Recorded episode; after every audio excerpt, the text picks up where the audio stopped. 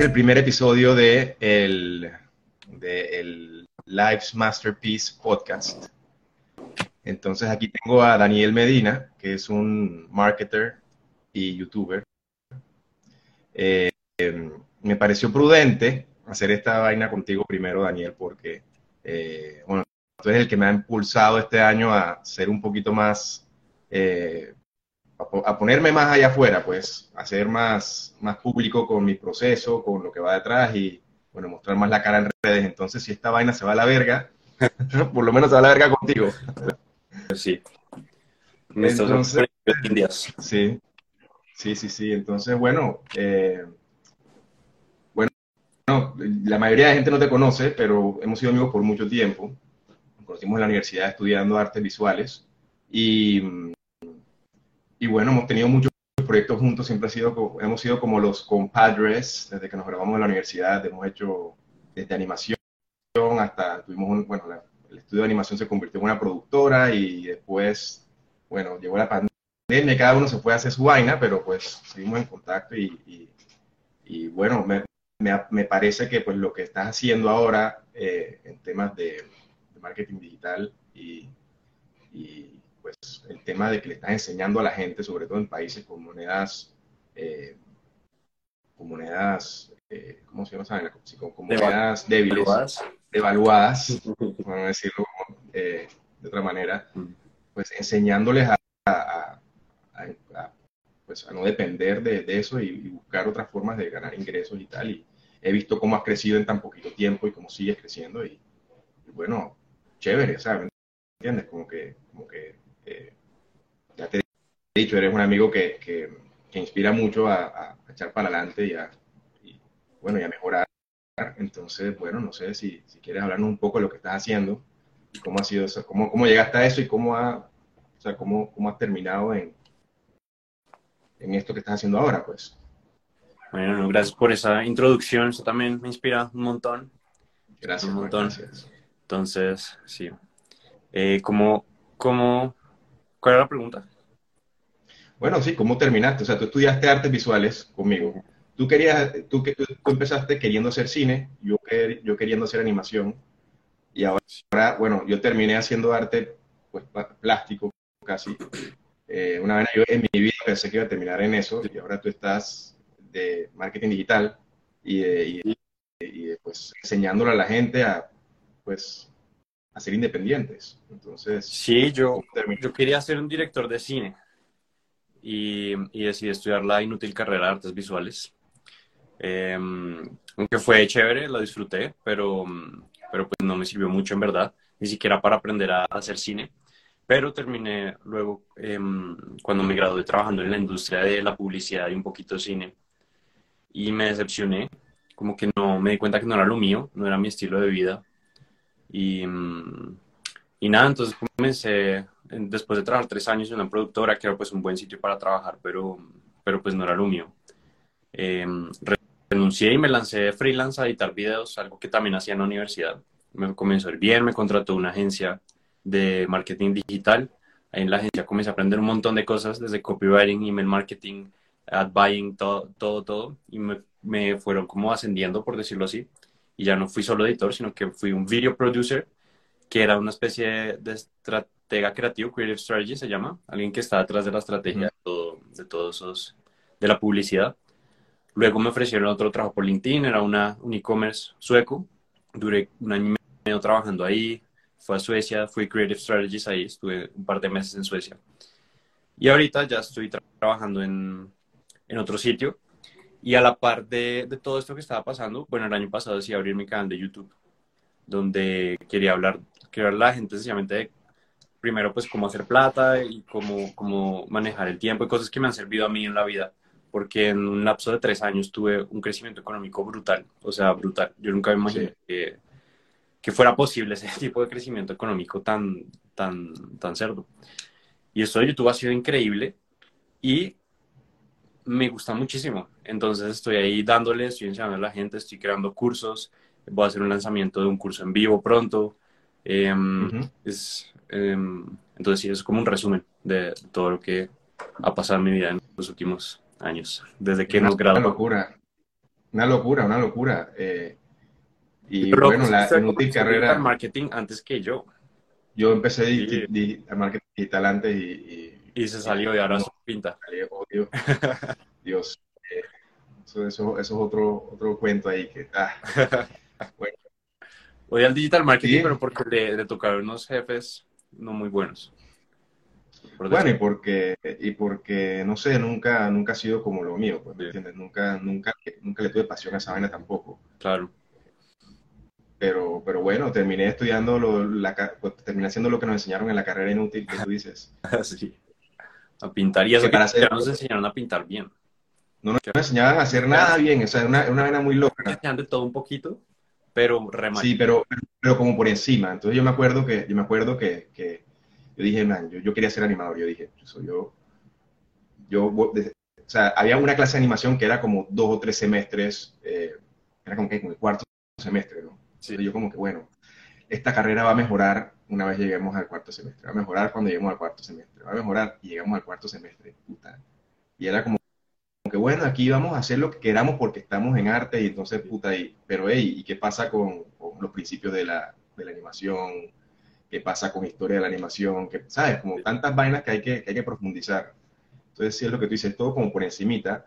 Pero yo creo, digamos, a mí me, a mí me sirvió mucho el tema de pensar, o sea, de, de como estudiarte, como el tema de pensar creativamente y una cosa súper, súper buena fue pues el aceptar crítica eh, y saber que pues que pues hay gente que le puede encantar lo que estás haciendo, gente que parece una porquería, pero que siempre es válida la opinión y que uno decide que agarra, que no agarra y que es importantísima. Ya ahora de profesional es muy difícil que alguien te diga la cara como, hey, sabes que me gusta, pero me cambiaría esto, o hey, está horrible, o hey, no me gusta. Todo, uno solo escucha, ay, qué bonito, ay, qué bonito, ay, qué bonito. Entonces eso, eso es algo muy, muy serio. A mí lo que me lo que gustó de esa carrera, ah, a mí me gustó eso también, y también me gustó el hecho de que, bueno, lo obligan a pensar creativamente tanto como piense, haga cosas, haga cosas, haga cosas. Eso me ha servido. Es lo único, lo único bueno. Y te obligaban, bastante a experimentar. Así que ellos veían que tú dibujabas puro anime, era, no puedes dibujar anime. Entonces tenías que ver cómo te inventabas y hacer otra Exacto.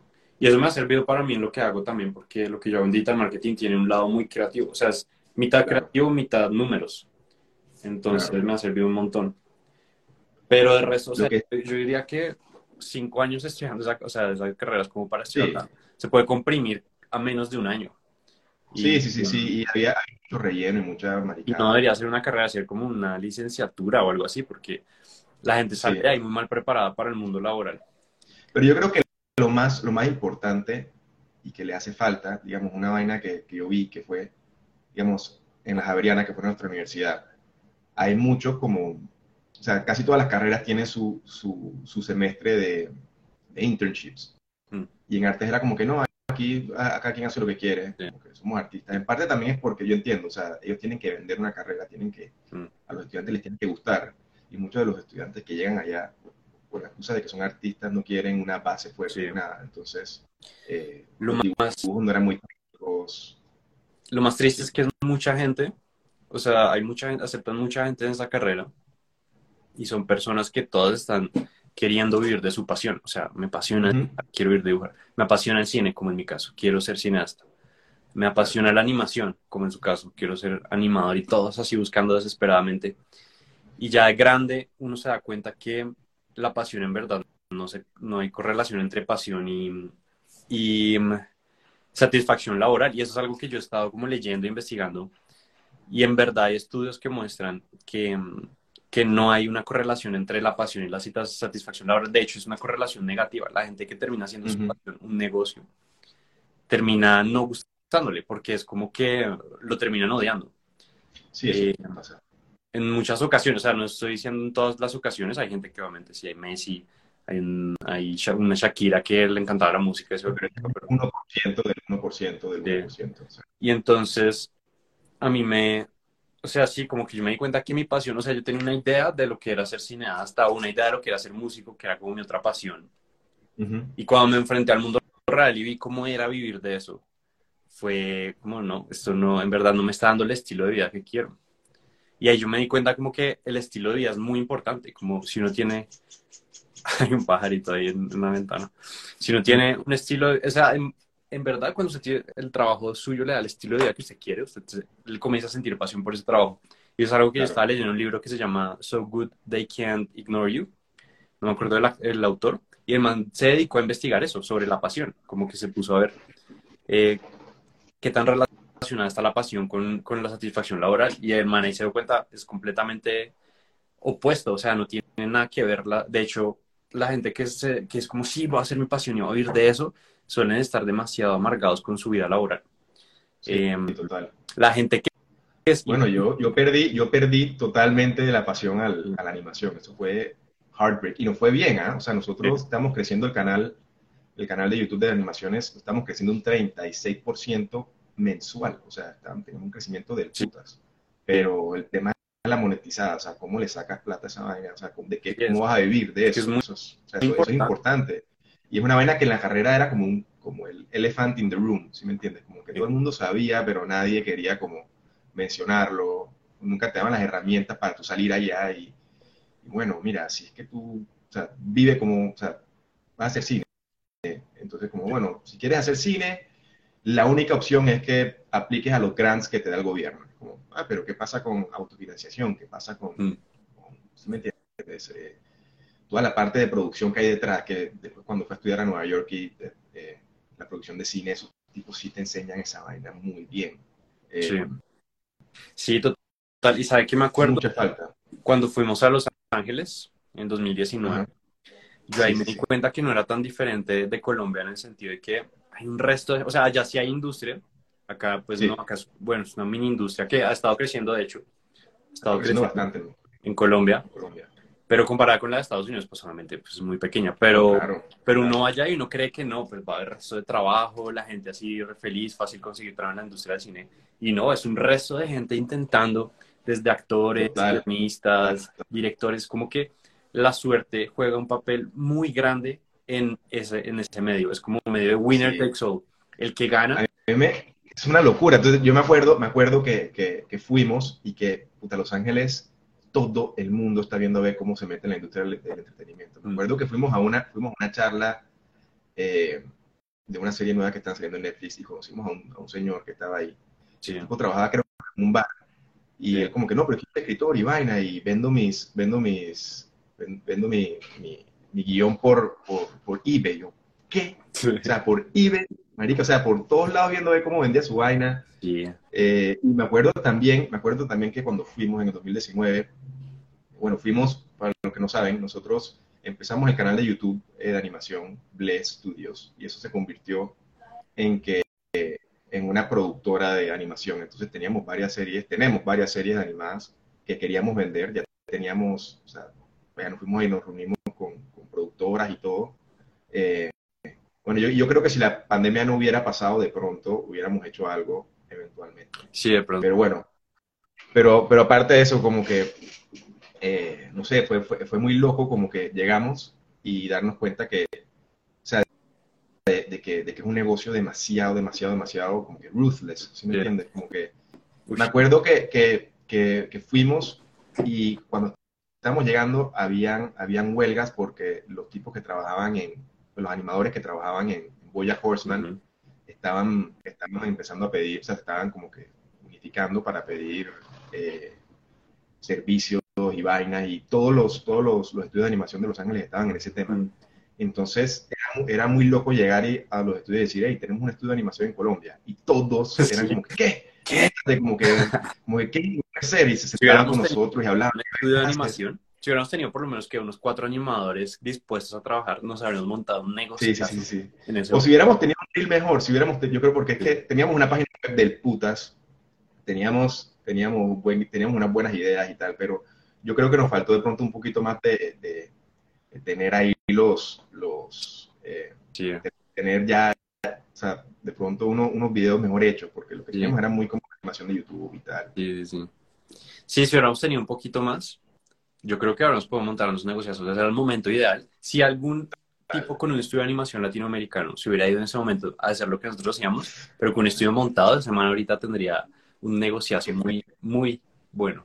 De pronto, bueno, Ricky Morty ahora lo están haciendo en Bogotá. De pronto se man llevó en esa ah, ¿en serio? Que me acuerdo. ¿Están haciendo acá? Sí, hay, una, hay, hay un estudio en animación en Bogotá que hizo parte, pues no todo, pero parte lo están haciendo Ricky Morty. Oiga, pero... Que, en parte fuimos al estudio de Ricky Morty porque, puta, yo quería, yo quería, yo, o sea, mi sueño era hacer la, la, la, serie la próxima Ricky Morty, pero hoy en día, teniendo en cuenta cómo está esa vaina, gracias a Dios, no... sí, es que hasta las series... Ya, no quiero ser como ese hombre cree que las series, ah, sí, el Justin Roiland lo metieron a la cárcel, ¿no? Algo, algo pasó. Está, lo están demandando porque, como por violencia intrafamiliar, creo, como que le pegó a una pelada que vivía con él en, el, en la pandemia, me parece. Allegedly, allegedly. Sí. sí, no, qué video. Oiga, pero otra cosa que quería hablar de ese paseo, yo aprendí mucho de usted porque me di cuenta, o sea, usted es una persona que es primero muy buena socialmente, o sea, es como que usted le logra entrar a la gente bien, caer bien rápido, como que tiene como esa facilidad social que yo no tengo. Y también ese impulso de salir a conocer gente, como que no le da pena. Yo soy todo lo opuesto. Yo no, pues a mí me cuesta, pues yo como me veo a mí mismo, en tercera personas que son muy malos socialmente, no me cuesta caerle bien a la gente rápido y me da pena salir a conocer gente. Pero es raro, es raro porque, porque la gente que te conoce, amigos míos, dice lo contrario de ti, man. Dicen como que, ay, puta, esa anime así cae bien, puta, que man tan chévere. Pues yo no sé, tal vez así es como me veo y, de, de, lo tímido que soy, tal vez la gente es como, ese man es como, como todo bien. Pero yo en ese, en ese paso aprendí usted cómo forzarme a salir, forzarme a conocer gente, no importa, o sea, es este estudio de animación re famoso, vamos, vale huevo. Y de hecho íbamos y nos recibían y era como, wow, yo... Y nos daban el tour por el estudio y como que le damos la mano a los duros, duros de animación. O sea, era como que, como si Steve Jobs, o sea, si estuviéramos en tech y Steve Jobs nos, nos diera la mano entrando, o sea, nada más porque decíamos que teníamos un estudio. Exacto. Y era como, era, era, tremendo. Yo aprendí el resto, ¿sabes? Y lo mismo como que yo veo que usted le escribió a los CEOs en LinkedIn y le vale huevo. Cuando yo estaba en su gata y usted le escribió de una vez a Chris y a, David, como muy penoso. Tengo que comenzar a, reach out, a hacer como más conexiones. Pues que al final, pues que al final, o sea, yo lo que yo lo veo más como que eh, yo, lo, yo, yo, lo veo como cuando uno nace de negocios y tal, como que uno siempre tiene una solución que le está dando a alguien o algo que le interesa a alguien. Y, y, la gente que está en la movida, la gente que está, o sea, muchas veces cuando uno es empleado, eh, uno vive una vida muy, muy relax, ¿sabes? Como que tú vas a tu oficina, haces tu trabajo y, no tienes que, preocuparte, sino por hacer tu trabajo bien y, y, socializar con la gente ahí. De pronto, si eres vendedor, eh, que habla con los clientes, pero cuando, o sea, y me pasó cuando me volví independiente, eh, que fue como un cambio de switch, fue como, hey, yo lo que estoy es dándole una solución a alguien más y esta persona está en las mismas que yo buscando esa solución o viendo ver que está en la movida. Entonces, cuando tú, cuando tú llegas a donde, a, donde una persona que está en las mismas que tú le toca la puerta y le dices, hey, vamos a hacer negocio, alguna vaina, siempre ellos están dispuestos a sentarse contigo a ver qué. Porque también, además, es que, no sé, en las redes y en todo, siento que todo está muy inflado, ¿sabes? Como que eh, uno a veces, muchas veces piensa que esa persona es como que inalcanzable o que sí. este, este, millonario que va a querer hablar conmigo. Y muchas veces la vaina no es así, muchas veces es que, eh, muchas veces, ¿lo? ¿Sí me escuchas? Sí, sí, sí. Sí, muchas veces el tema, el tema es, a veces es idea o es nada más marketing y, todo está mm. inflado. Entonces, sí, me di cuenta de eso. Sí, total, o sea, es como tener pena a, a out. Pero sabe que yo me puse a analizar el por qué, por qué yo soy así, por qué me da tanta pena. Porque en, mi mente lo que siento cuando voy a hablarle a alguien nuevo es como que me va a tratar mal, como que este man que... que... Claro.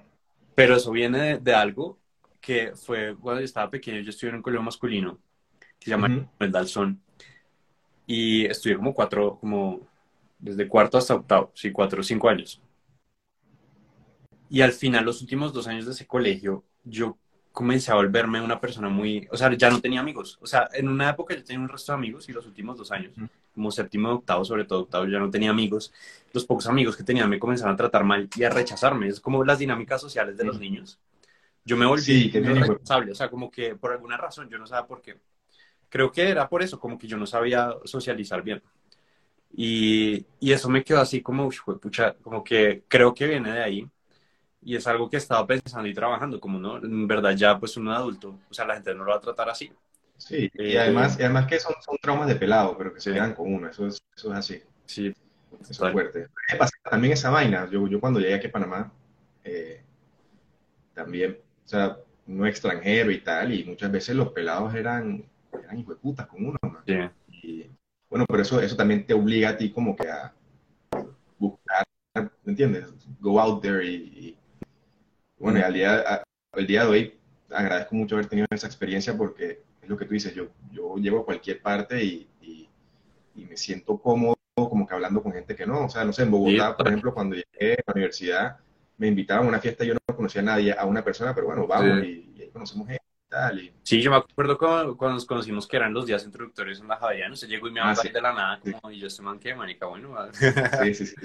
yo no había sido capaz de hacer eso en esa época, ya ahorita tal vez, pero en esa época no, sí, ya. mucha pena hablar de alguien extraño. Sí, marica. Y no, y es que en Bogotá es otro tema, porque en Bogotá tú no sabes si te quieren robar o no. me acuerdo en Bogotá que llegaba y que, bueno, vamos, vamos a tirar los perros a la calle, en la calle y tal. Y, ah, llegaba, oye, que, no sé qué, y, se salían las pelas corriendo, y van como que este tipo que me está hablando en la calle, como que es muy diferente, como sí. aquí en Panamá, en la costa, no sé, en el Caribe, es... es ¿Saben por qué los bogotanos son como muy, muy alejados? Siento que tienen un espacio muy... O sea, entre los extraños hay, hay una barrera. O sea, para que alguien deje de ser extraño en la vida de uno es como que hay que pasar muchas barreras.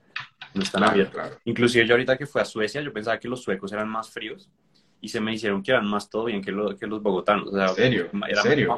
se me hizo que es más fácil hacer amigos allá que en Bogotá. Eh, yo allá... Qué locura. Pues hice un par de amigos, o sea, solo estoy dos meses y hice dos muy buenos amigos con los que me sigo hablando. Em, entonces sí, como que Bogotá es un caso bien particular. Y yo lo he escuchado de extranjeros tenemos algunos amigos extranjeros con los que nos vemos, como los expats, comunidad expat de acá. Y, casi todos son amigos entre extranjeros porque acá en Bogotá ellos dicen que es muy difícil hacer amigos bogotanos.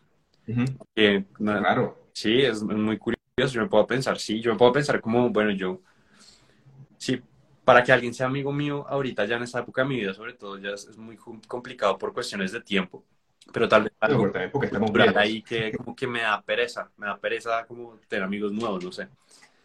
Eh, interesante. Quisiera un estudio cultural sobre, sobre ese tipo de cosas. Según, tiene que haber por ahí, tiene que haber por ahí. Yo, yo lo que siempre he pensado es como que la gente en Bogotá es más, es más inglesa. No sé, yo nunca he ido a Inglaterra, pero yo me imagino que la gente, o sea, por la, por la arquitectura y la, la forma en que la gente se viste y, me imagino que la gente en Bogotá es más como, como Inglaterra. Veo que mucha gente en Bogotá quiere irse a estudiar a Inglaterra, a diferencia de Estados Unidos. Aquí en Panamá es al revés. Es como que, hey, vámonos a estudiar a Estados Unidos, vámonos a estudiar a, Miami. Pues yo me fui a Inglaterra. yo me fui a Inglaterra cuando tenía 17 años. Yo viví 6 meses. Yo también tenía esa concepción de los ingleses que eran súper fríos, pero se me hicieron gente amable. O sea, sí es, o sea, yo no te... Yo tuve conocidos amigos ingleses, pero todos mis amigos eran de otros lados de Europa, sobre todo y latino, cuando estaba en Inglaterra. Entonces sí, tal vez hay una similitud en cuanto a entrar a la gente. Pero sí, curioso que diga eso, yo estuve en Inglaterra. ¿Y no sentiste, quiénes eran más, más fríos, los, los cachacos o los, los ingleses? Ya fue hace tanto tiempo que, pero a mí la verdad es que, es que yo como, yo pensaba que iban a ser demasiado fríos los ingleses y me sorprende. Tal vez yo, te, yo tenía las expectativas muy bajas. Puede ser. Y, mm, pero no sé, tendría que volver ahorita y juzgar. Ese es un viaje que siempre he querido hacer, siempre he querido ir a, Inglaterra, a ver qué, o sea, conocer y tal. es uno de mis, de mis lugares a los que tengo que ir. Vamos, vamos. Es interesante. Hay que ir, hay que ir, vamos, vamos, vamos. Ese es un buen, un, un, sitio chévere, interesante, mucho, mucho arte ya también. Eh, hay que ir, hay que ir. Europa sobre todo. Yo, yo, yo debe haber nacido millonario en un sitio así, ¿sí me entiendes? Como dedicarme al arte y vaina y no hacer más nada. Debe haber sido ¿Ah? heredero. heredero, sí, sí, sí. Sí, old money. No, pero sabes que en verdad al final, man, qué bien que no fue así. O sea, eh, como que he tenido que luchar por las vainas que tengo y, y, o sea, con las uñas y tal. Y eso, eso es valioso. O sea, mucha gente no tiene ese, esa Sí, me hace que es mejor esa oportunidad. A mí, yo antes cuando era pequeño también pensaba como ojalá haber tenido una herencia enorme y no tener que trabajar, pero ahorita yo pienso como del putas yo construir mi emporio, o sea, muy chévere yo ser... No, y no solo eso, sino que ahora que pues ya de viejo, pues ya creciendo y tal, uno se da cuenta que el trabajo es lo que te da como significado en la vida, ¿sabes? Como que te, te llena de, ganas de hacer cosas. Yo me, yo me pongo a pensar, yo me acuerdo de una depresión tenaz que agarré en la universidad. Sí. que no me quería ni parar de la cama y tal, y, y era eso, era que, que o sea, no, no, sentía que no tenía nada que hacer, no tenía, ¿sabes? no tenía eh, trabajo, no tenía muchas responsabilidades, era vamos a la universidad y tal. Mm. Eh, pero el trabajo te da así, o sea, pararte todos los días y ir a buscar el pan de cada día y vaina, o vamos a hacer este, que este proyecto, que es otra cosa, eso. Sí. A mí me sirvió mucho. Yo me acuerdo que tuvimos una época de depresión como al tiempo. Sí. Y los dos nos reuníamos y era como una mierda porque era como un hoyo de depresión ahí, entonces era como... Em, bueno, y aparte de eso, y aparte de eso que fumamos mucho weed también. Ah, eso, eso no ayuda a la depresión. vaina. Eso no es bueno. Sí, con Rodri. Con Rodri fumábamos. Sí. Y súper fuerte. Todos los jueves. Todos los jueves. Los, primeros, los primeros dos semestres de la universidad. Puta, que yo creo que fumé lo suficiente para el resto de mi vida, man. Sí. Eso fue demasiado.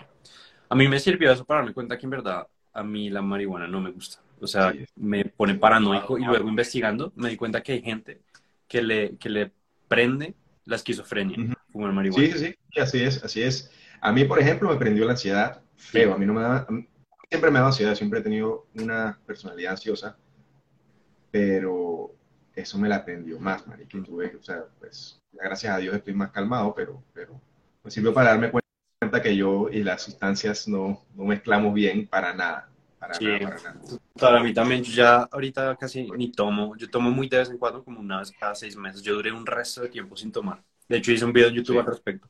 Y fue muy me acuerdo como poder ir a una reunión y poder disfrutar sin necesidad de tomar es, muy genial, porque al otro día está mm. demasiado bien, o sea, como que no hay, no hay guayabo, no hay nada. Y usted aprende a, a, disfrutar de su personalidad, o sea, de su personalidad sobrio. Porque lo que uno hace, lo que pasa es que a la gente como que no le gusta en verdad como son sobrios y tienen que borracharse para poder soltarse. Entonces se puede aprender a soltar estando sobrio. Claro, claro, o estás en una, estás en una, en una fiesta y es como, hey, eh, me siento como fuera de lugar, necesito un social lubricant. Yo sí todavía me tomo mis traguitos normal.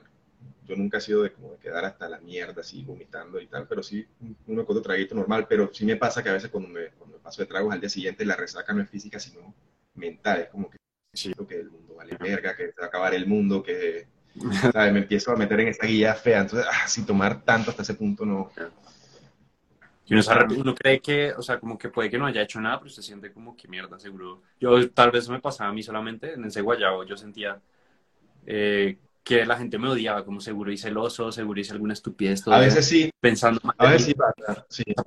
y ahí súper heavy. Sí, sí, sí, sí me pasaba, sí me pasa, bueno, todavía me pasa, por eso no trato de no, no pasarme de tragos nunca, esa vaina. Yo con, con, mi, con mi personalidad ansiosa, tengo que tener mucho cuidado. Hasta con el café tengo que tener cuidado. Me tomo dos, dos, tazas más de café al día y ya estoy así eléctrico y no funciono y empiezo puta mi vida. Y... Entonces, eso no. Y, es una lástima porque, o sea, digamos, ahorita mismo con el tema del LSD y, mm. y, no sé, ¿sabes? Como que los, los como que los, los, alucinógenos y todo, que me parece una vaina interesante. No me atrevo, man, o sea, no, yo sé que no me, no me iría bien con esa vaina, pero parece interesante todo lo que están haciendo ahora de las terapias de PTSD con, con LSD y, hongos y, no sé, los despertares, los despertares espirituales de los que habla la gente sí. cuando, hace, tiene esas experiencias, pero no, que va, no, no, no, no, yo no puedo. Yo probé todo, o sea, yo he probado muchas cosas en la vida, una sola vez, como por curiosidad. Em, y de esas los hongos fue lo más increíble de todo. O sea, fue como... Eso lo dice la gente, sí. Pero eso depende mucho. O sea, uno puede tener un mal viaje. Eh, o sea, pero sí, yo, o sea, como que yo probé, me acuerdo que, bueno, yo probé los hongos. Yo estaba en Canadá y quería probar un montón de cosas una vez, como porque a mí se me hacía demasiado loco que uno pudiera alucinar, ver algo que no se ve normalmente. Canadá, sobre todo, puta, Canadá, que yo también, yo también probé mi primera vaina en Canadá. Canadá Canadá está Oye, ya, ya, la gente le jala duro a, a todos, ¿no? Yo no sé si. Yo pensaba como tal vez era que yo me metí con la gente equivocada, pero. Pero era como yo veía a todos los jóvenes y era durísimo, le jalaban muy duro al, al trago. Más aceptable, más aceptable ya en esa cultura, creo yo. Pero el caso es que, bueno, pues hice los amigos indicados para que me consiguieran hongos. Eh, yo, lo bueno, lo primero que probé fue el ácido. Eso fue un, viaje horrible, horrible. De, de, hecho, de las peores experiencias de mi vida fue ese viaje de ácido. Porque probé demasiado ácido. Me metí dos, dos cositos de ácido. Luego probé los hongos que fue todo lo opuesto. Fue increíble. Fue como una enseñanza. O sea, durante todo el viaje, yo no podía hablar. No podía hablar. Trataba de hablar y no podía hilar una, ni siquiera una palabra Em, y, nada, entonces me quedé callado, como viendo lo que pasaba, sintiendo, porque sentía cosas. Había sonidos, sentía como un sonito así en, el oído que como... Pero era muy placentero. Me puse a tocar guitarra y literalmente sentía las ondas sonoras en mis oídos, así, muy placenteramente. Eso fue increíble. Luego, cuando volví a Colombia, probé el yaje. Eh, dos veces, porque la primera vez no me hizo nada. Y el yaje en ese momento, cuando yo volví a Colombia, ¿cómo? El yaje es como un ayahuasca. Es la ayahuasca, es lo mismo.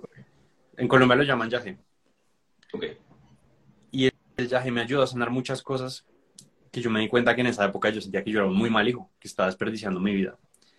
Y, el, y sentía que era muy mal hijo con mi mamá. Y entonces como que me ayudó a sanar eso un montón. Fue un viaje pesado, o sea, no fue placentero como el de los hongos, fue como... Y en, por momentos con el viaje se me olvidaba quién era yo como se me olvidaba, mi niña tenía, yo estaba jovencito, yo tenía 19 años. Y lo último que probé fue con usted, la salvia. Bueno, yo no probé, yo ese día no probé salvia, te cuidé. No, lo probó, pero yo sí. No, no, me, atreví a tocar esa vaina. La salvia, para los que no sepan, es como uno de los alucinógenos más potentes que hay con, junto con el DMT. Lo que eso hace, digamos, la diferencia de los hongos con los hongos, usted come hongos, pero usted está ahí en, usted ve, usted está en el cuarto, solo que ve como cosas raras por ahí, siente cosas raras, los colores se ven más saturados. Con, el, con la salvia, usted se va a otro mundo, otro mundo completamente diferente.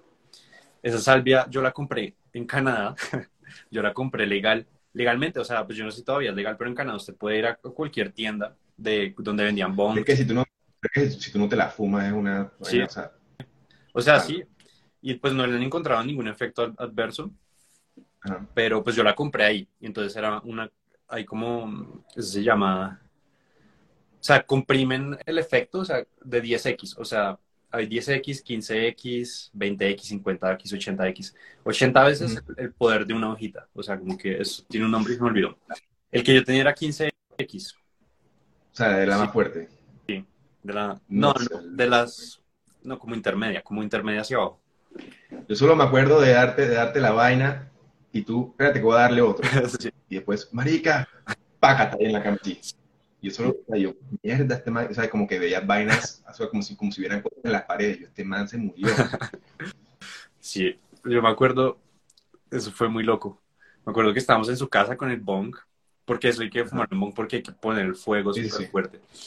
Sí, sí, sí. Y, yo fumé eso, estábamos, estaba en la ventana porque si no quería que, que aspirara. Espérate, paréntesis, paréntesis, paréntesis. Eh, si mi mamá está viendo esto, sí, mami, tenía un bong.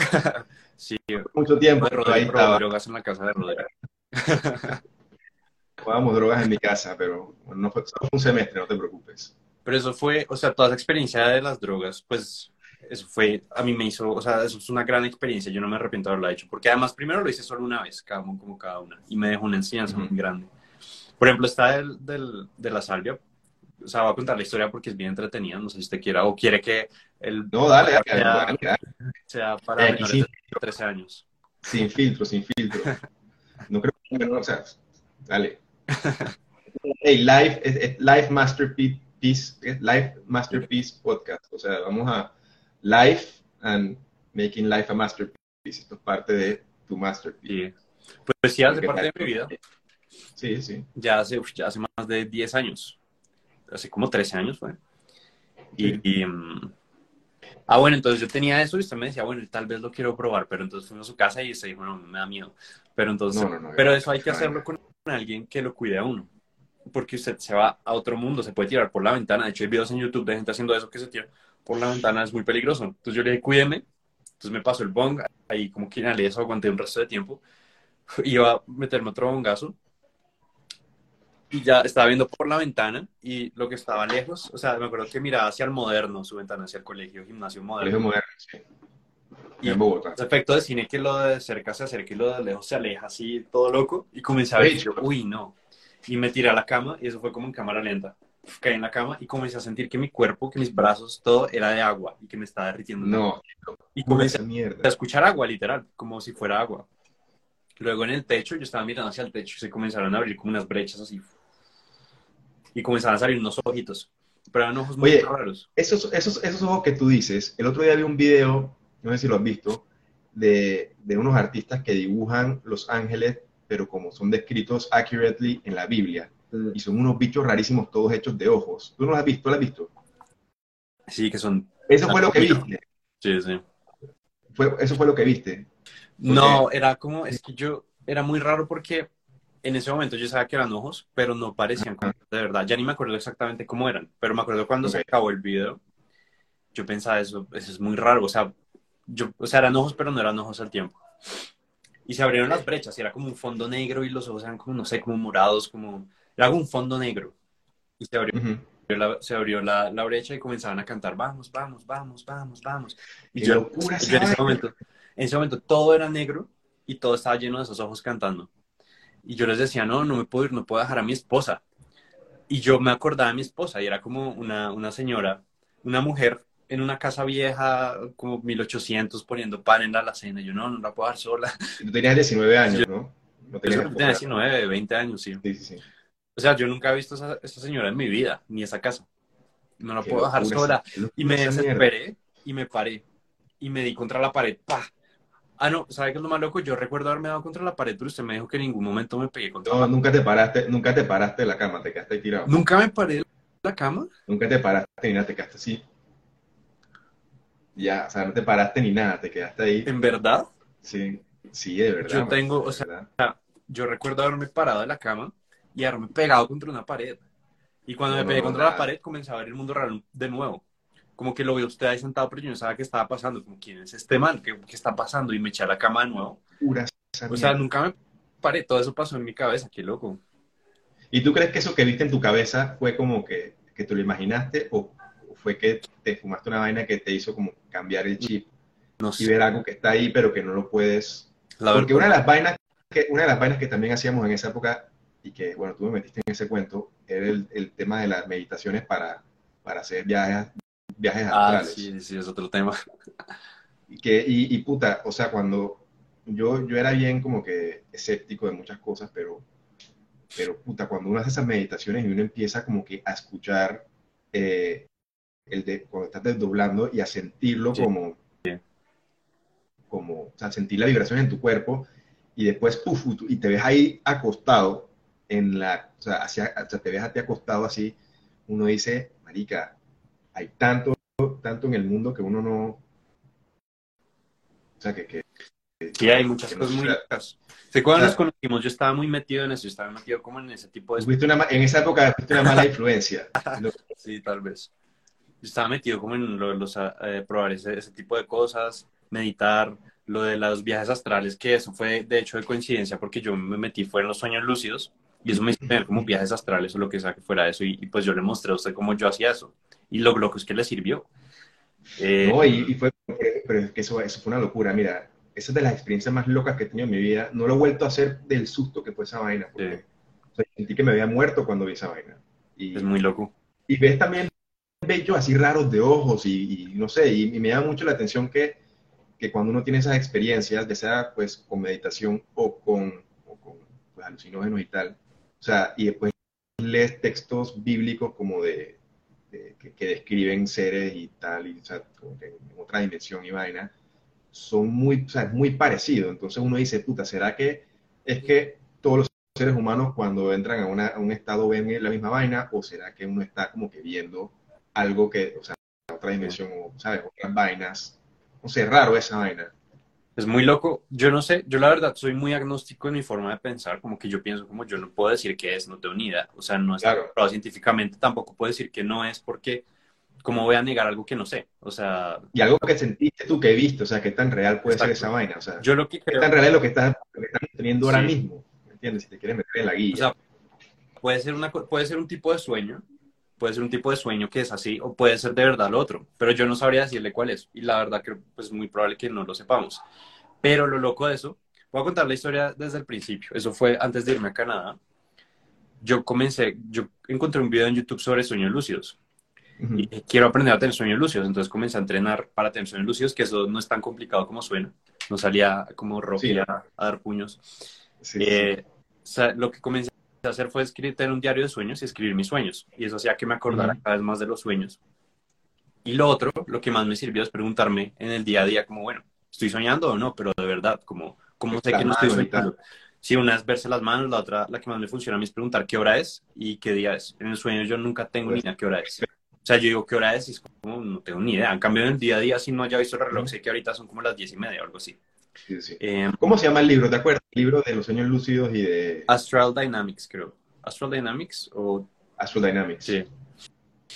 Y entonces, bueno, entonces yo comencé a entrenarme para tener sueños lúcidos y comencé a tener sueños lúcidos, efectivamente. Y entonces era muy chévere porque tenía un sueño lúcido y comenzaba a volar y me emocionaba, pero eso hacía que me despertara toda.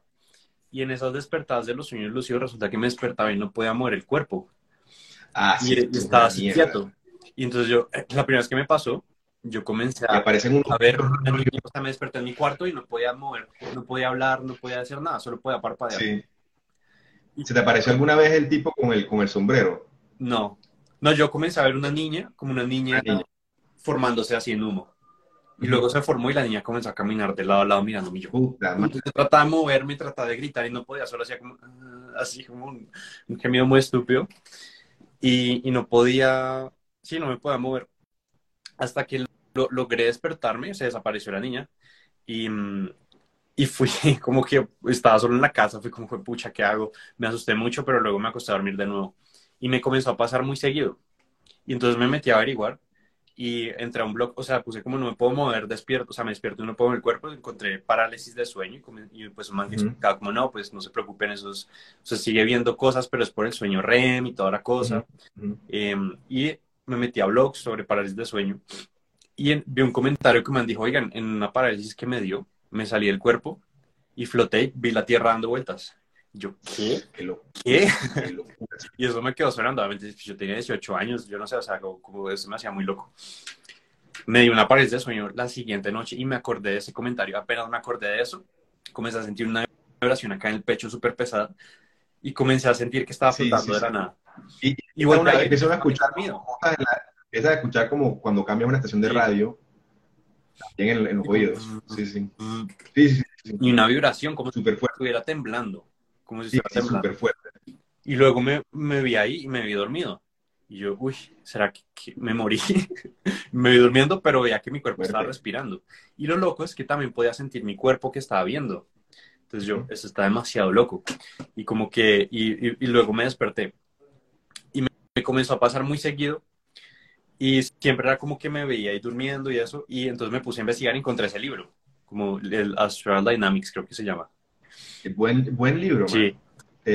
step by step de cómo hacer esa vaina si alguien está interesado.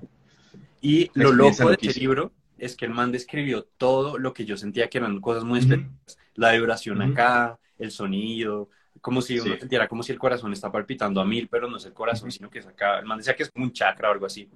Y entonces proponía ejercicios para uno. Y es raro, raro porque a veces cuando uno fuma marihuana siente eso también, como el... Sí, a mí nunca me ha pasado son así como latiendo rapidísimo. Ah, sí. O sea, llegar a esos estados meditando sin necesidad de meter nada. Sí. Pero sí, y lo loco de ese, de ese, libro es eso. Eh, o sea, para mí eso fue muy loco. Es como, qué loco. O sea, no es algo que solo me pasa a mí, sino que es algo estándar. Es un procedimiento estándar que, que le pasa a todo el mundo. Y el man explica por qué, da ejercicios. Y yo comencé a hacer los ejercicios y comencé a tener una cantidad de, de de vías astrales loquísimas. En una, comencé en una medio y subí, o sea, floté como en el edificio, vi cada piso, pasaba por cada piso y luego subí. Estaba lloviendo y veía como las gotas caían, o sea, me traspasaban. Y volteé y vi el edificio y volví a entrar. O sea, fue una experiencia muy loca. De otra salí volando y llegué a un sitio todo lleno como de selva. Y había una pareja ahí también volando, pero no tenían piernas, como que se les difuminaban y estaban con un bebé y estaban ahí viendo el amanecer Unas experiencias muy locas. De nuevo, un disclaimer, yo no estoy diciendo que eso sean viajes astrales, puede ser un tipo de sueño. O sea, yo no soy como... Sí, al final quién sabe, ¿no? Al final quién sabe, pero, fue, muy loco. Pero es una vaina bien, y es una vaina bien real también. Y, pero... Y el tipo de libro te dice como que te, te, dice, saca una carta, saca una carta de, un, de, una, de una baraja de cartas eh, y te, o sea, saca una randomly y pégala contra la, contra la ventana y no la mires. Y pégala con tape. Y cuando estés en tu viaje, salte, mira la vaina y después cuando regreses, mira la carta. Y mucha, o sea, es una locura. ¿Te hizo eso? Yo no, nunca lo hice. Yo no hice eso, yo, no hice eso, pero una vez está en la casa de mi abuela y, y, y y me pasó y vaina. Y entonces eh, me acuerdo que, que, que, que, bajé por ahí y me acuerdo que estaba cocinando el almuerzo y vaina. Entonces bajé y vi lo que estaba cocinando. Y después cuando me desperté era, era lo que estaba cocinando. Pero, ¿me entiendes? También puede ser que yo lo estaba oliendo y... Sí, de pronto. O sea, uno no sabe. Pero es, es, muy interesante, muy interesante. Y lo, lo más loco es que le recomendé ese libro y de una, al hacer esas cosas, se comenzó a tener las mismas experiencias. Muy loco. Sí, sí, sí, sí. Es loco, loco, loco, pero, pero yo me di cuenta que a mí no me gusta como que sentir que no tengo control y esas vainas están muy... Sí, es, es un poco loco. Yo al final ya las últimas experiencias que he tenido de ese tipo es que siento que hay algo que me quiere sacar del cuerpo y yo peleo para que no me saque. Y me, me pasa por ahí una vez cada tres meses. Wow. Siempre es así, ya no, ya no es como que, uy, me salgo y veo, sino que sí tengo esa sensación de pelea. Y sí es muy loco. Pero pues sí, esa fue mi enfoque, mi enfoque de vida como desde los 18 años hasta los 21. Ya luego literalmente dejé todo eso a un lado, dejé de meditar y me enfoqué en otras cosas.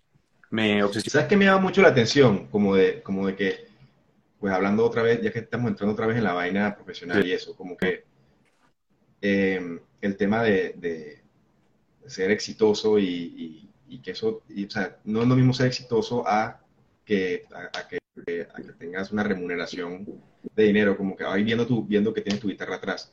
Me acordé que, man, tu, banda tocaron en el, en el Stereo Picnic y todo, o sea, eran, tenían su gente, eh, pero al final como que, ¿qué pasó con eso? No, no, seguiste, no seguiste haciendo lo de la banda. La, la banda fue una experiencia demasiado increíble, la verdad, una gran experiencia que no olvidar. Yo siempre quise tener una banda de pequeño.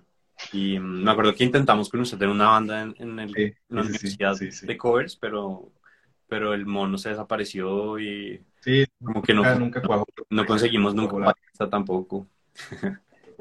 eh, mm, pero siempre quise tener una banda y tenía una idea de música que quería hacer en esa época. Yo escuchaba mucho post-rock y math rock. ¿Quieres una banda de eso? Y, post rock es, una, es, un género del puta. Es, yo creo que ese es el género que más me, me inspiró a mí, digamos, en, en, en, cuanto a hacer obras de arte y tal. Es, es una música muy, muy sinestética. Sí, es muy cinemática. Muy cinemática. Sí. Es muy loco. Yo escuchaba muchísimo post-rock allá en Canadá en invierno, todo blanco, menos 30 grados, y puro post-rock ahí era como perfecto. El, em, y entonces llegué acá a Colombia, entré a la universidad, intentamos formar una banda, no se pudo, y yo quedé con la idea y comencé a comprarme pedales y comencé a hacer mis cosas y con un amigo que tengo desde muy pequeño, Felipe, que él también toca guitarra. Siempre también teníamos una idea de armar una banda. El lío es que nunca conseguíamos un baterista o un bajista, era como no conocíamos a bateristas ni bajistas. Entonces yo le dije, pues hagamos algo los dos, comencemos a hacer algo los dos. Y comenzamos a tocar los dos, ahí salieron ideas. Y luego, pues yo ya tenía como una idea súper de principio a fin con Felipe. Y luego un día estábamos ahí tomando en cuatro parques y un man, yo le pregunté a un man con el que estábamos tomando, Daniel Piedradita, le pregunté que mantiene una banda que le estaba yendo súper bien en esa época. Y le pregunté si conoce algún baterista. Me dijo, mm, creo que Sergio toca batería. Entonces yo, en Sergio, un man que parchaba con nosotros. Luego me encontré a Sergio y dije, oiga, ¿quiere tocar con nosotros? Y, y Sergio de una. Y fuimos a un ensayo. Esa idea que teníamos de principio a fin, dos guitarras pues Sergio le metió batería y fue, fue como, wash, hicimos clic. Ah, no, pero antes de eso tuvimos otro baterista, un man que estaba como en una banda de indie. El man, pues ensayamos como dos o tres veces, pero el man dijo, no, yo quiero, yo quiero dedicarme a otro proyecto, que era una banda como tipo Arctic Monkeys. Entonces el man se fue, nos quedamos sin baterista. Y llegó Sergio.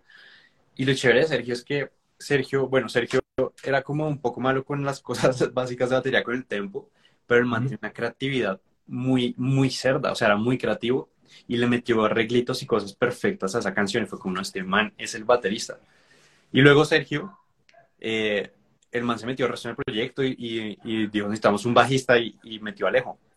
Y ahí se conformó la banda de Alejo. O sea, fue como perfecto. Alejo es un músico montaña, de putas. Alejo es banda, banda montaña en Spotify. En Spotify lo pueden encontrar como ah, montaña. Montaña en Spotify. Y si no sales, pongan Montaña Páramo o Montaña Andes y les sale alguna canción.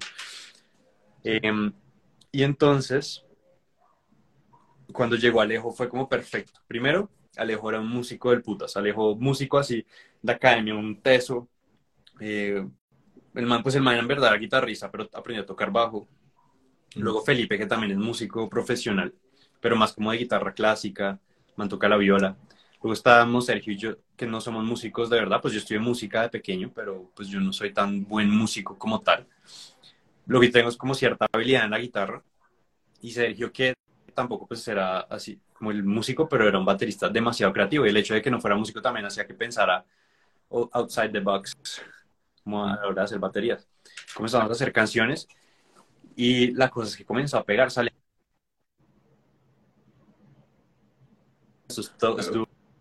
¿Me escucha? Ya, ya, ya. Salíamos a tocar y la gente era como, oiga, esto estuvo demasiado increíble, nunca he escuchado algo así, era como la gente, o sea, la gente le comenzó a gustar un montón.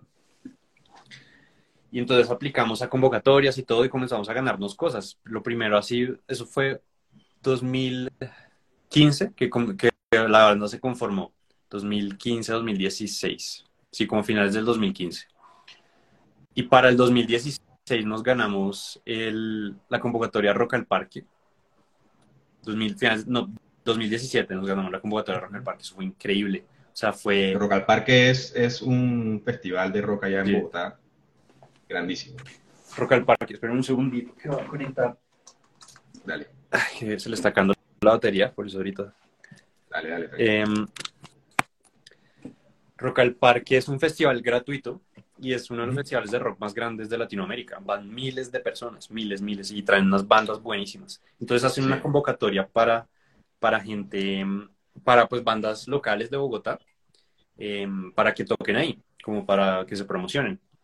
Entonces uno termina compartiendo escenario con gente muy dura. Y nosotros ganamos la convocatoria y quedamos de primeros, nos dieron la mejor puntuación. Entonces nos dieron una hora increíble, como a las 6 de la tarde tocamos de 6 a 7, un resto de gente en, el segundo escenario más grande. Y, y nuestra experiencia fue increíble. Yo estaba que me cagaba de los nervios. Em, pero fue increíble, o sea, salimos y es, o sea, tocar y que eso salga de un amplificador enorme y cuando acaba la canción, el grito de la gente así como, claro, eso es una energía, o sea, es adictivo. El lío es que fue tan increíble que luego ya nada, nada llegó a ese nivel, o sea, luego volvimos a tocar. Hicimos como giras y eso, pero era como que nada llegaba a ese nivel. Y a mí me pasó que con el pasar de los años, ya en el 2010, finales del 2018, 2019, ya, ya no me gustaba tanto el post-rock, ya había crecido, ya como, había, ya no era mi música favorita, de hecho ya, ya no la escuchaba nunca y ya no me estaba gustando tocar las canciones que teníamos. Y lo otro es que yo tenía trabajo y tenía otros proyectos como, como la productora de animación que teníamos, yo tenía muchas cosas a tiempo, inclusive estaba escribiendo un guion, escribí un guion de un, de un largometraje que pasé a un fondo. O sea, yo hacía muchas, muchas cosas al tiempo. Y entonces la banda ya, me, ya no, me, no me gustó, o sea, ya no me dejó de apasionar por dos razones. La primera, por la que acabo de decir, no me gustaba tanto la música que estábamos tocando ya, como que era como... lo segundo, económicamente no era viable, le metíamos plata y le metíamos plata, pero no daba nada, no daba nada vuelta se volvió ya, bueno, ya llevamos desde el 2015 dándole a esto casi cuatro años, como cinco, así cinco años.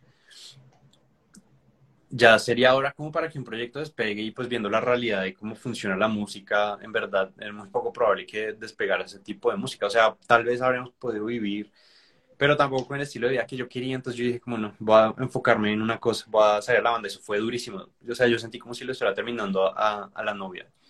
O sea, yo casi nunca lloro, pero ese día que, que nos reunimos, estamos en pandemia, en 2020, y les dije a ellos como, digan, vamos a ir de montaña. Y se me salieron las lágrimas, man, que es como era mi proyecto, era mi bebé que yo quería desde pequeño. Lloré un un resto, o sea, yo hace, yo hace, desde, ¿sabes? No he vuelto a llorar así, o sea, no he vuelto a llorar, de hecho, y que yo recuerde haber llorado así, no sé, cuando murió mi prima tal vez, o, pero, pero sí, o sea, fue durísimo dejar ese proyecto, y el proyecto pues yo lo dejé, y pues el proyecto, ellos lo intentaron seguir, pero terminó muriendo por varias razones. Y, y, nada, pues eso fue la historia del montaña. O sea, fue increíble, fue una gran experiencia, no me arrepiento de haberla hecho, pero pues ya me alegra también haber, haberla dejado cuando la dejé. Claro. Que me abrió ya el tiempo y, las energías para hacer otras cosas que me interesan. Oye, de pronto hubieras terminado mal, ¿sabes? Como sí. De pronto, sí, de, pronto hubiera agarrado fastidio. Y eso va a lo que estamos hablando de la pasión y, y de esas industrias winner takes all. Eh, o sea, es que uno poner su pasión y querer vivir de eso en verdad no es, no es muy inteligente, no es algo muy inteligente. Eh, porque usted primero le va a meter mucha, o sea, va a tener muchas expectativas con respecto a cómo cree que va a vivir de su pasión. Y la verdad es que nunca es así. En términos o de plata o en términos del estilo de vida, que el estilo de vida yo lo he vivido en plata y, horas de trabajo a la semana. ¿Tú no crees que eso es lo que le pase, digamos, a, a Justin Roiland, el de, el de Ricky Morty, que ahora está en su, que lo sacaron de todo? que estuve leyendo un artículo como de, de que el tipo ya llevaba un tiempo como que, que no, no, era tan, o sea, que hacía las voces, pero no era tan creativo dentro del proceso, mm. como que, em, que, que, ya estaba como, que peleándose con, con, Dan Harmon, como que el man no llegaba a, las, a, la, a, la, oficina casi nunca. De pronto es eso, como que uno tiene una, una imagen de, hey, cuando tengo una, un show en televisión y tal, y este man, el show de televisión más, más famoso en Adult Swim, o sea, la, la frustración que debe sentir eso, de llegar a eso a los 35 años y saber que puede que esto sea el pico de, mi vida profesional. Sí, No, pues yo creo que sí. de hecho, se pone a ver la gente como los artistas famosos y actores toda la cosa.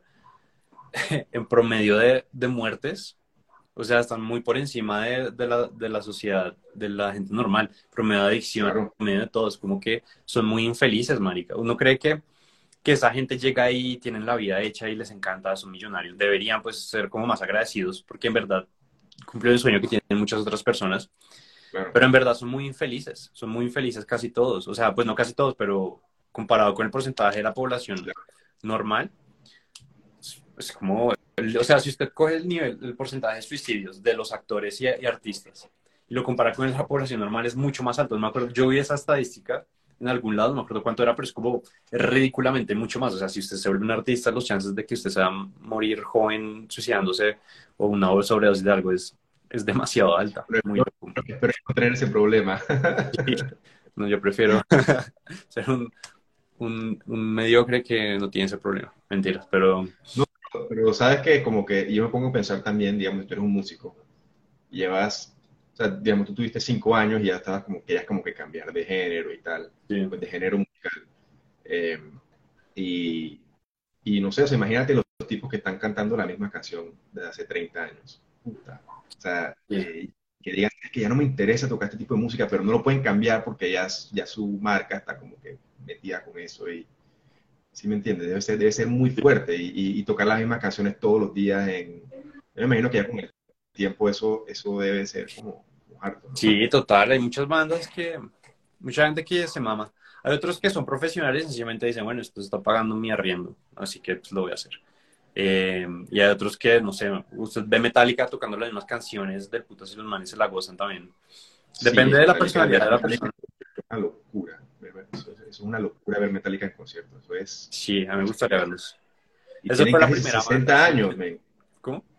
O sea, esos tipos tienen 60 años y tocan mejor que, que, uno que pelados. Sí, no sé, me parece una locura que todavía puedan tocar así fuerte y vaina y mantener la energía. Sí, es increíble. Es increíble esa banda, en verdad, metálica. Fue, de las bandas que me hizo tocar guitarra, de hecho. De hecho, mi amigo Felipe, él y yo tocábamos un resto de Metallica y Felipe se sabe como el 90% de las canciones de Metallica sin Se le dice como toques esta y se la sabe toda principio a fin. Loco. Es loquísimo. Pero sí, de la pasión. Como, bueno, volviendo a eso de la pasión, como que yo me di cuenta en verdad, sin joder, o sea, puede sonar muy cliché, pero cuando yo comencé a hacer algo que yo, nunca me imaginé que yo fuera a hacer digital marketing, o sea, era como... No, pero la universidad, yo, yo cuando salí de la universidad, yo sentía que si uno terminaba en publicidad, habiendo estudiado artes, era un artista. Yo también, yo también, yo decía exactamente lo mismo. Y yo terminé en publicidad de una, publicidad, pero como tipo comerciales de televisión. Y yo odié ese mundo, odié ese mundo.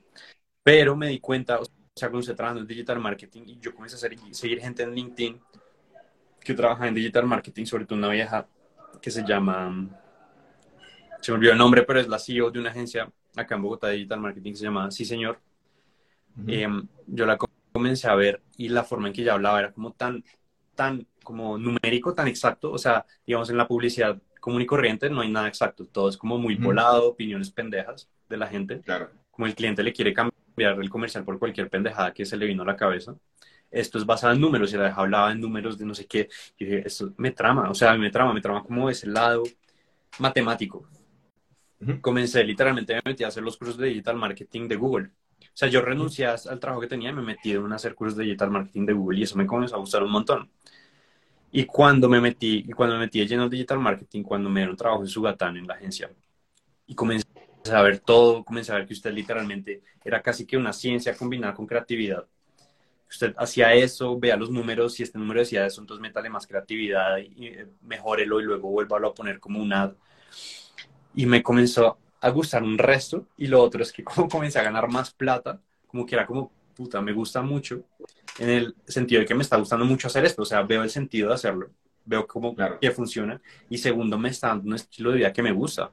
Ya, no me, ya literalmente no me preocupo por la plata, estoy como comenzando a darme gustos, como que veo, pues bueno, no sé, digamos, poderme a comprarme un vuelo a cualquier parte y no hacer como, pucha, tengo que ahorrar, tengo que, antes cuando estaba en el otro trabajo tenía que hacer un presupuesto, eh, ¿saben? Entonces eso hizo irónicamente que ese trabajo que nunca me imaginé que yo iba a hacer me apasionara, o sea, como que me gustara. Yo literalmente, yo ahora me siento a trabajar y se me pasan los días súper volando. Obviamente hay días que son hartos, pero es como comparado con el otro trabajo que tenía, que me pagaba mucho menos. Y que aparte también tienes el tiempo para hacer tus cosas en YouTube y tus clases total. Y el hecho de ser remoto también, o sea, yo me di cuenta que a mí me encanta trabajar en mi casa, o sea, es como yo no quiero, yo quiero tener compañeros de oficina, tal vez de vez en cuando, una vez o dos veces a la semana verlos, pero yo prefiero estar en mi casa. Sí, una, no, me pego una siesta y nadie va a decir que soy un vago porque me levanto y estoy trabajando. Em, y los chismes de oficina, uy, no, marica, ya eso como que, chao, no me interesa. Y, em, y entonces... Yo pierde mucho tiempo. Estoy muy feliz. No, qué bien, sí, se nota y se nota y, y, es chévere que ahora estés también, eh, pues, está, que, que, estés enseñándole a la gente cómo tener un estilo de vida también que, que vaya con lo que quieren y sí. alternativo, porque, puta, o sea, sabes, al final, hoy estamos en una, en, en, en, un mundo en el que, en el que no tienes que ser un asalariado para vivir bien y para, ¿sabes? Sí, total. Eso, era, eso fue algo muy curioso porque cuando pues me comenzó a ir re bien eh, trabajando remoto, mi mamá, eh, la mamá de mi novia me mandaba, mandaba gente como la hija de un amigo y mi papá. La hija de un amigo, el hijo de un amigo quiere saber que no sé qué, como yo pues me reunía con ellos en Zoom y les decía, mire, así fue como yo comencé, esto fue lo que hice, así es como se usaba Purka, así es como se usa LinkedIn, no sé qué. Y entonces vi que había como una necesidad de gente que quería aprender de eso. En este caso era más que tú lo sabes hacer bien. como súper barato y querían que yo, yo lo sacara, pero yo en verdad hablaba con ellos y decía, este, este man no le interesa, o esta vieja no, le interesa lo que le estoy diciendo. Pero luego me puse a pensar, bueno, ¿qué tal si comienzo a crear contenido al respecto? Entonces yo tenía la idea de hacer un canal de YouTube y dije, voy a probar varias cosas. Una de esas voy a hacer un video sobre los trabajos remotos mejor pagos y lo que es, y, y también voy a hacer videos sobre duchas frías, cosas que yo hago raras, como tomar duchas frías o manejo del tiempo con el método Pomodoro, cosas así. Y ese video de los trabajos remotos despegó, pero pesado. O sea, fue el tercer video que subí al canal. Y ahorita ya, va a llegar a 100 mil vistas. O sea, pues, para un canal de mi tamaño eso es mucho. Sí, es bastante, y, mm, y dije, no, pues por ahí una necesidad muy heavy. Y comencé a hacer videos al respecto y tenía atracción. Y en verdad hay un segmento de la población que quiere conseguir trabajo remoto, quiere comenzar a ganar en dólares, obviamente. Y en verdad no es tan difícil como ellos creen. No es tan difícil.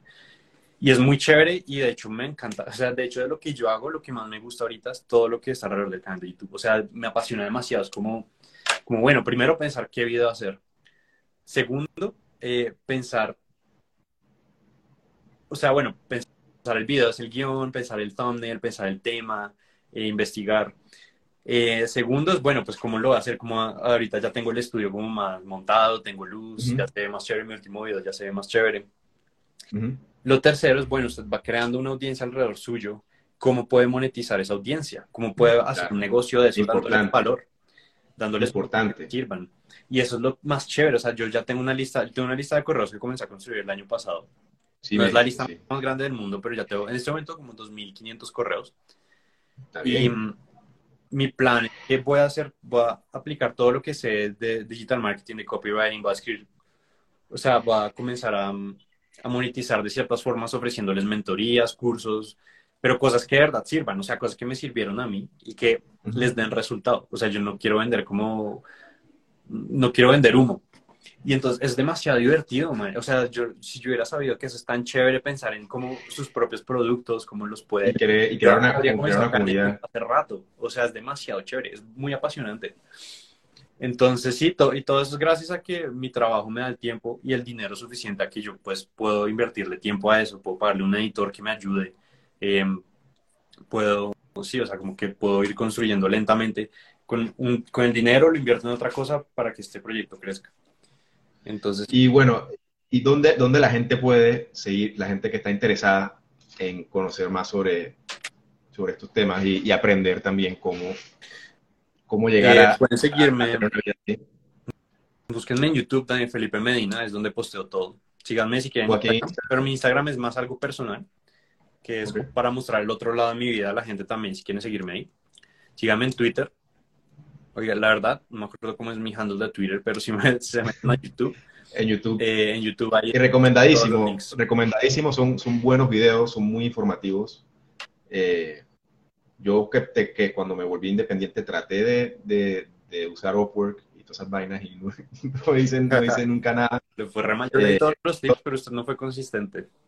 Sí, esa es la vaina, pero, pero bueno, pero tus videos me han hecho darme cuenta de muchas cosas y, y, bueno, para el que quiera, eh, ahí está y, queda. Y, bueno, y muchas gracias a los que escucharon el podcast hoy.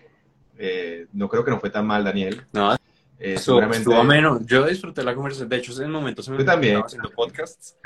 Sí. como quiero, estaba pensando que estábamos en una videollamada. Pero... Sí, sí eh, está, está, está chévere. Definitivamente voy a hacer más. Y bueno, y yo me imagino que en unos en algunos días me escribirá mi mamá o mi abuela, ¿cómo así que estabas metiendo droga? como que tocamos unos temas fuertes ahí en, en, el primero, pero, pero bueno, eso es parte de lo que, de lo que estamos tratando con esto, ¿no? Entonces, otra vez, muchas gracias, Daniel, por estar aquí y, y por empujarme a hacer estas cosas y salirme de mi zona de confort. Yo no me gusta estar mostrando mucho mi cara, eh, ni hablar de mis procesos, ni hablar de mis cosas. Me, me estresa, no me gusta sentir que, bueno, pero no, eh, hágalo, hágalo.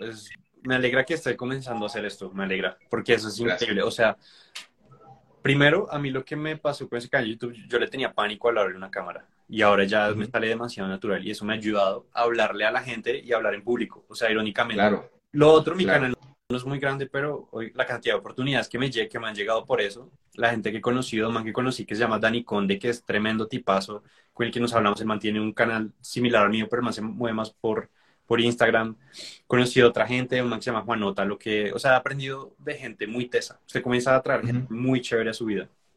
Entonces me alegra que lo esté haciendo y con todo lo que necesite, lo ayudo. Bueno, muchas gracias y bueno, eh, los que quieran seguir el podcast, síganme aquí en Instagram. La idea es que lo voy a hacer aquí live.